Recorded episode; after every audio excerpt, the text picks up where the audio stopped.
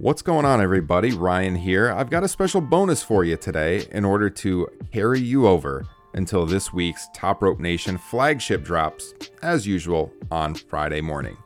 So, presented here today for you to enjoy in the meantime is a special 15 minute preview of this week's Top Rope Nation Extra Patreon exclusive bonus podcast. Now, the full show runs over 90 minutes. This is just a preview of what you can expect if you become a patron of the show. This broadcast features none other than Kyle Ross making his return to the air. That's right, for the first time since his trip across the pond over to the UK. And on the show, he is joined by none other than good friend of the pod, the host of Squared Circle Gazette Radio, the Wrestling Observer newsletter, award winning author, Mr. Liam O'Rourke. Kyle and Liam discuss all of the fallout from last week's AEW Rampage and Battle of the Belts shows. They discuss the ratings. There's some stuff on the discourse in the wrestling media, as well as looking ahead to the booking for AEW Double or Nothing coming up at the end of May. A really good discussion I'm sure you would enjoy if you enjoy our typical flagship podcast. And like I said, the only way to hear this full show and 75 bonus podcasts that we have done exclusively for patrons is by joining the Patreon page. The link is here in the broadcast description. So enjoy this free 15 minute preview, and we'll be seeing you here, right here on the main feed on Friday morning for this week's Top Rope Nation flagship show. Enjoy.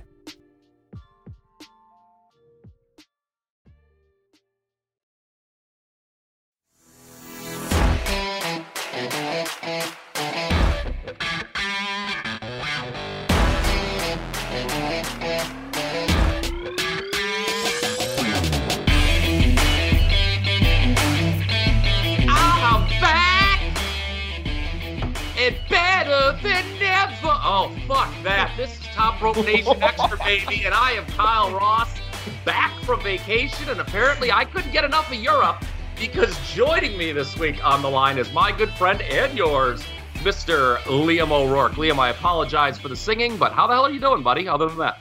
I'm doing great, but it wasn't so much the singing as the song. I mean, that's that's like you know, I've got to listen to Bischoff's theme song when I come on it. Uh, anyway, uh, so yeah, I'm doing real well. We just finished up a, uh, a four day bank holiday weekend here in England. I'm rested. I'm relaxed.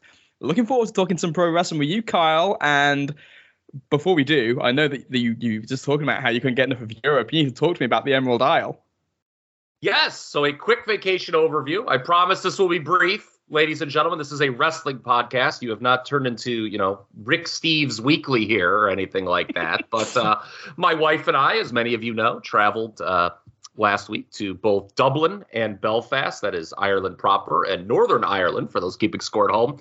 Uh, it was a really good time. It's great to get away, always is. Um, feeling refreshed, lots of drinking with the wife. Uh, that's what we do typically on vacation. It's, uh, see, we seem to get along better when that happens. But uh, it was funny. On the fourth day, Liam, I was like, dude, I haven't drank four days in a row in a long time. I'm like, maybe we should take it easy today. And she goes, you know, with the kids, you know, we're not going to get this opportunity much. I was like, whoa, keep them coming. Let's keep going. that, that was all I needed to hear. So yeah, it was a great time, and you know, probably the closest I've ever been to you outside of the Citrus Bowl for WrestleMania 33. Obviously, true. still a different country, but uh, your thoughts on Dublin and Belfast as a native European? Yes, I'm more familiar with Dublin than Belfast, as people can probably guess from my name. I have uh, Irish roots in Dublin. Um, so, yeah, lots of nice castles and cathedrals in Dublin. Belfast, I'm not as familiar with, other than my expectation, as I said to you, that people greeted each other like Finley did William Regal and Censored 96 with a nice punch to the face. Um, but, you know, the Belfast, you know, I know that, you know, friends who've been to Belfast have the, the nicest things to say. I know that you went to a lot of the old pubs. Um, Yeah. so, a couple, couple of quick questions. Did you do the Guinness tour at St. James's Gate? Yes, absolutely. And we did Ah, Ja- fantastic. and we did Jameson too. Same back to Oh, back, awesome. basically. And we actually stopped at a great um, you know, alcohol's more like it uh, for this audience, but we stopped at oh, what was the name of the distillery in between? Roe and Co. God, what an wow. unbelievable uh, little setup they had here. They had just a great drink menu. They had this kind of take on an old fashioned. The old fashioned's like my favorite drink. So uh, Yeah. they had this kind of new age take on it. It was great. It, it was a place that would not have been out of place in Ohio City, which you know, for this audience, basically five people know what the hell I'm talking about. But those five people, uh, I'm sure uh, their ears perked up with that one. So yeah, it was a great time. Great to get away. Of course, uh, I came back and had a ton of wrestling to catch up on. So I was doing uh, speed viewing here on AEW over the last couple so, days, and that's what we're going to talk about. By the way, I don't know if this is appropriate or not. Blow by blow, we're a couple days old.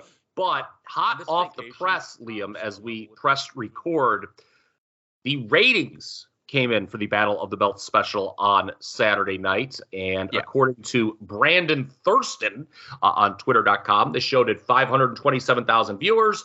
That was 240,000 in persons 18 to 49. It was number 10 uh, on cable originals for Saturday night, the NBA playoffs dominating Saturday night viewing uh, overall. What do you make of that rating? It was down from 704,000 for the first one. And not just the rating, but the way AEW has approached Battle of the Belts overall in terms of promotion and card construction. Uh, I think we're gonna be on the same page here, and I want to obviously give, since you mentioned this in the notes, I want to give you the, the chance to kind of extrapolate on that a little bit in terms of what they have and haven't put on these shows, because that's kind of noteworthy in itself, I think. Um, you know, when Rampage began, for example, and Tony Khan was insistent that it was going to be an A show, uh, know, at least he loaded it up with like Kenny Omega versus Christian straight away and the CM Punk debut out of the gate. And nature takes its course, and obviously that's very much become the B show due to the time slot and everything, and the cards have kind of reflected it over time. And it, it does feel like it's noteworthy that there hasn't even been a big effort for Battle of the Belts to make it really seem like it's above the norm. No. And what's really curious is that both times it had these quote unquote quarterly specials. Adam Page has had a world title defense on free TV that week, but not on the quarterly special. Yeah. Yeah. So and uh, you're kind of wondering is this a quarterly special or are they just treating it like an extra hour of television?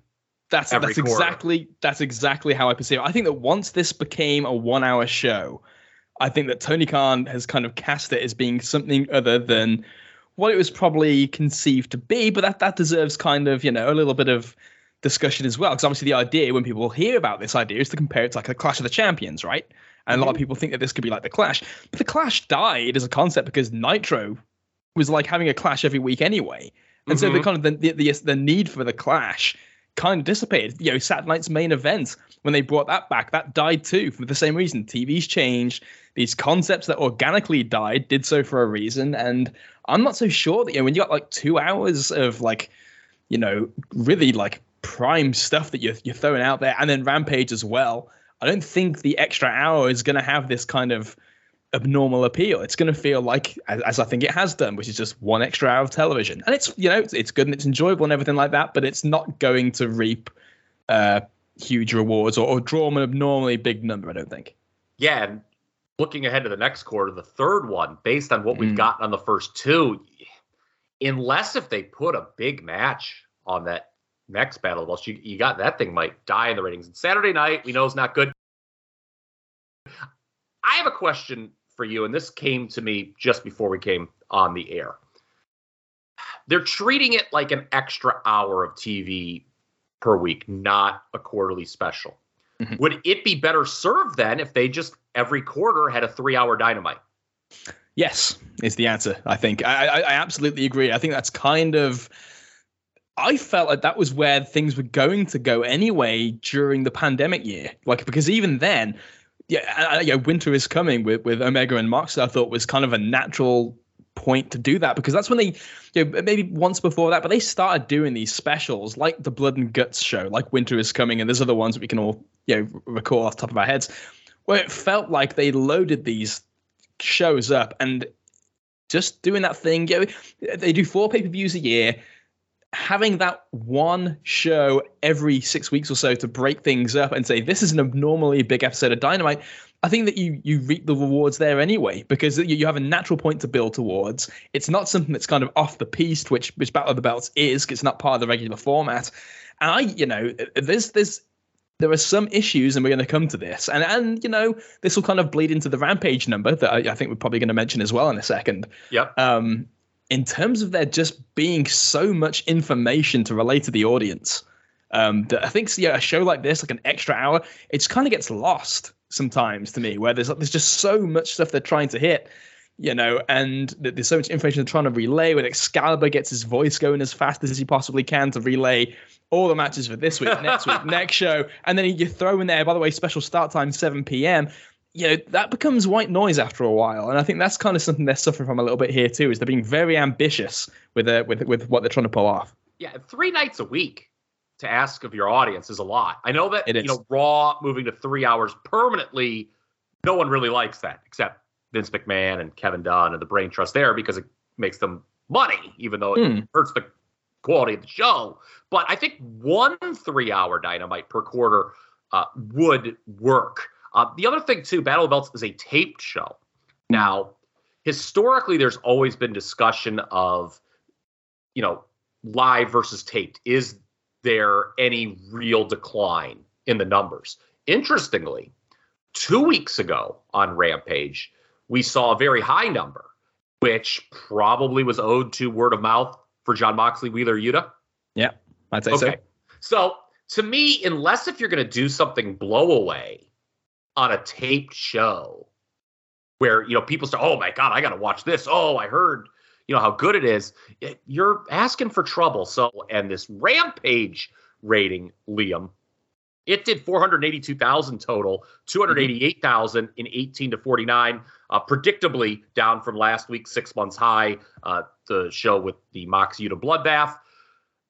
With Rampage being live this week, however, and featuring a world title match, which we'll talk about in a little bit, Page and Cole, is that number disappointing to you? Um, I, said this is. I can't say disappointing because I had no expectation. Uh, but again, because of the time slot change, this has become a frequent issue with Rampage of late, with the basketball picking up. Obviously, um, on paper, obviously you want a higher number. That's a, that's that's pretty low for a world title match. But there's these extenuating circumstances that kind of, you know, you, know, you look back, like historically speaking, to like the, the glory periods, and like there are some good numbers that you know these shows pull out um, when they're out of time slot. But then there's also some ones that do pretty damn bad. And this doesn't help. You know, like I said before, the preponderance of you know, there's this coming up, there's this coming up, this coming up, special start time. If you're not really glued and tuned into that, it's not like I mean they just they you know, they throw it out there on the commentary, they put the graphic up, they do what they can, but it just feels like there's so much information they're trying to relay that things like that, and that that is where this gets victimized a little bit. I mm-hmm. do think that people would have been interested in this if it was on uh, in the normal time slot. I think it would have done pretty well. I think it would have done numbers comparable to last week, if not maybe a little better. Um, but it was what it was. And, and and Friday night at seven o'clock, when again the West Coast it's airing at four, like that's not going to help. Um, so, but, but, because of things like that, you know, the uh, the, the West Coast aspect too, I didn't really have an expectation. What about you? I did not think it was going to do well, which sounds odd because they put a again a world title match on. Mm. But here's the thing: we talked about perhaps the half-assed promotion Battle of the Belts got. Yeah. Did Page and Cole get a great build for this rematch? In your estimation, I don't know if it did. And we're going to talk a lot about Page here in a little bit. And I don't know if it's intentional or not, but his run has never felt like the centerpiece of the promotion since that first night on Dynamite where he was confronted by Bryan Danielson. Agreed, and, and that, that is a part of this. Um, the the aspect that you know your world champion feels like he's as important as about 15, 20 other people. Um, you know, they, they cycle what goes on in, in different time slots on the show. It's not like you see, you know, the main, yeah, the world title thing. That's going to be the thing that's on last, or it's always on first, or whatever it's that the the layout of the TV, while it makes for a very exciting show and, and, it does work in a lot of ways, one of the drawbacks is that if your world champion is getting as much focus as anybody else, kind of hard to make it seem special and above the norm. I think that the the build for the rematch did feel, with the exception of when Hangman Page got right in Adam Cole's face Mm-hmm. Yeah, um, was which was tremendous. I think yeah, the whole thing about the belts stealing and then, then getting the belts back that was like a one week thing that didn't even need to happen. Like I think yeah, they, it was Agreed. pointless. It was, it was just something to like. It's one of those things where it's like it's content for a week, but we're not really building to anything. It's just we have we know we're going to do this rematch. We've got to do something to kind of keep things ticking over. It didn't really I don't think it really resonated because it didn't really have time to. So that's and that's kind of my, my feeling on this is that I think a lot of people kind of got the feeling. I was I was actually kind of surprised to see some people thinking Adam Cole was going to win this. Yeah, I was just going to bring that up because I thought in my mind that sort of hurt the build because I'm like, there's no way Adam Cole's yeah. going to win this. But on Twitter, I saw multiple people, reputable people. I'm not talking about some of these schmucks, some of these bad faith people. Okay, I'm talking about reputable people speculating about Adam Cole. If Adam Cole wins, then you do Cole versus Punk, and Cole's a transition champion.